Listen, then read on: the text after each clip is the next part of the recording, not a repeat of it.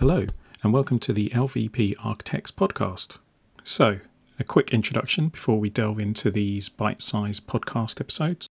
I'm LVP, I'm a qualified architect and have worked in a variety of sized architectural practices, running small to large projects, which ranging from extensions, new homes and developments to new university lab buildings. And these podcasts are basically to discuss and cover architectural topics. And when I was thinking about how can I begin this, I thought well, actually could be broken into seasons. So this first season will be on the architectural part three, as this is where a student turns into a qualified architect and ties in with the ebook guide on the RIBA part three that I've written, which has chapters that cover the case study, exam, PEDR, and the final interview.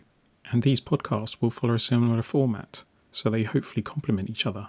So, enough introduction. Guess it's time to begin. So, join me in the next podcast episode where we will start with the part three case study.